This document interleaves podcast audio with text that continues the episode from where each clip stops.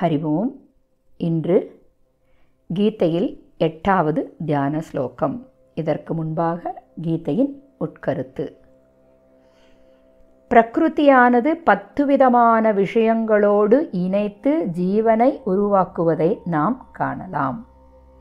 ஒன்று சிருஷ்டிக்கு மூல காரணமான பிரகிருத்தியிலிருந்து அதாவது மாயையிலிருந்து உண்டானது ஜீவன்.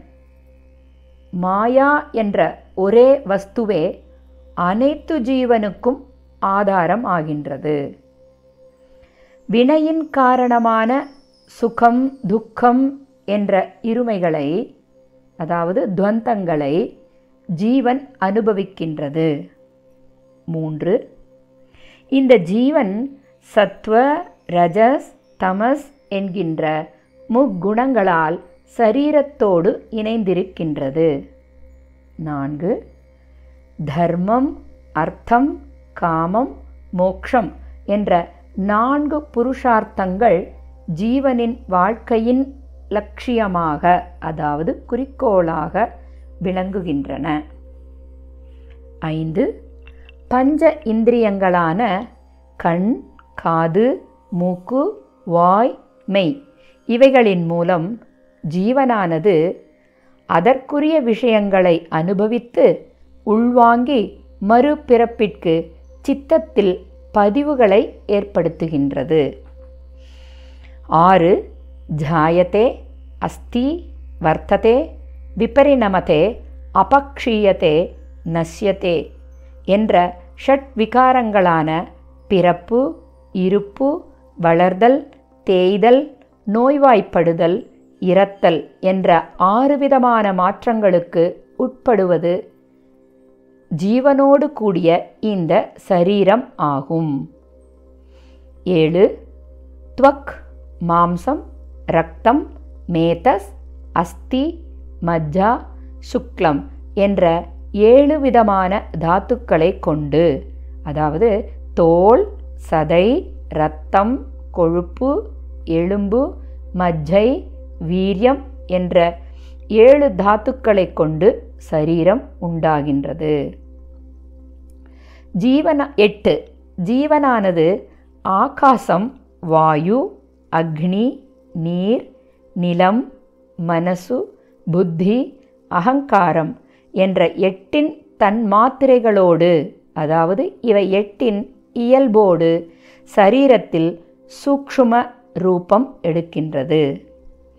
ஒன்பது கண்கள் காதுகள் நாசித்வாரங்கள் வாய் மலஜல துவாரங்கள் என்ற உடலில் உள்ள ஒன்பது துவாரங்களானது சரீரத்திற்கு ஒன்பது வாசல்களாக திகழ்கின்றது. பத்து உயிர்காற்று பிராணன் என்றும் மலக்காற்று அபானன் என்றும் தொழில்காற்று வியானன் என்றும் ஒலிக்காற்று உதானன் என்றும் நிறவுக்காற்று சமானன் என்றும் தும்மல் காற்று நாகன் என்றும் விழிக்காற்று கூர்மன் என்றும் கொட்டாவி காற்று கிருகரன் என்றும் இமைக்காற்று தேவதத்தன் என்றும் வீங்கக்காற்று தனஞ்சயன் என்ற பத்து விதமான பிராணன்கள் சரீரத்தோடு கூடிய இந்த ஜீவனை இயக்குகின்றன. இவ்வாறு சரீராத்மாவான ஜீவாத்மா விளக்கப்படுகின்றது. இவ்வாறான காரிய சரீரத்திற்கு காரணமானது மாயா. மாயைக்கு காரணம் பிரம்மம்.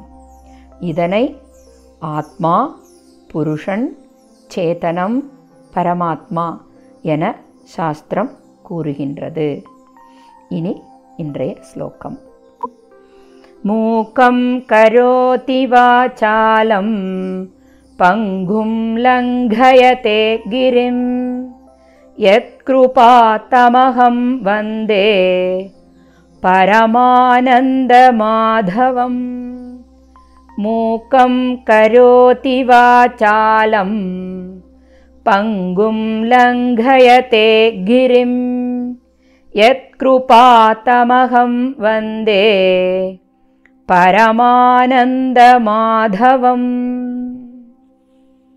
श्लोकतिन् अन्वयक्रमम्। यत्कृपा मूकं वाचालं करोति। यत्कृपा पङ्गुं गिरिं लङ्घयते। तं परमानन्दमाधवं அகம் வந்தே. பாவார்த்தம். யாருடைய கிருபையானது ஊமையை பேசவல்லவனாய் செய்கின்றதோ முடவனை மலையைத் தாண்டச் செய்கிறதோ அந்த மாதவனை நான் வணங்குகின்றேன். தாத்பரியம். பகவானுடைய அருளானது ஊமையை பேச வைக்கவும் முடவனை மலையைத் தாண்டச் செய்விக்கவும் முடியும் என்பதாகும். பகவானின் கிருபையானது தன்னம்பிக்கையை கொடுத்து வாழ்க்கையின் சுக துக்கங்களை தாண்டச் செய்யும் என்பதே இங்கு கருத்தாகும். ஓம் ஸ்ரீ கிருஷ்ண பரமாத்மனே நமக.